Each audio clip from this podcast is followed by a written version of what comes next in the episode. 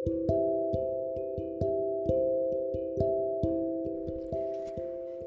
malam Om Grey. Apa kabar? Semoga sehat dan bahagia selalu. Aku baru cek blog Om Grey Dan ku merasakan kestakutan setelah membaca chapter Luka Membawa Luka. Takut mengalami hal yang sama dengan jalan cerita di postingan tersebut.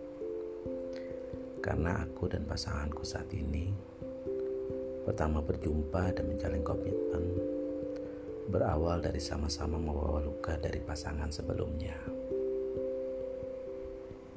Aku takut sekali ditinggalkan. Itu adalah sebuah curhat di DM Om Grey. Dan Om hanya bisa bilang bahwa itu jangan menjadi beban. Karena tiap orang memiliki jalur hidup yang berbeda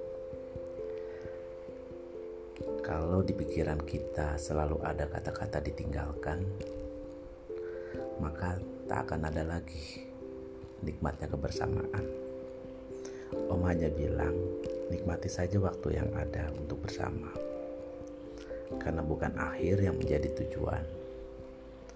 Tapi seberapa lama kita menjalani kebersamaan dalam bahagia. Mudah-mudahan bahagia selalu ya.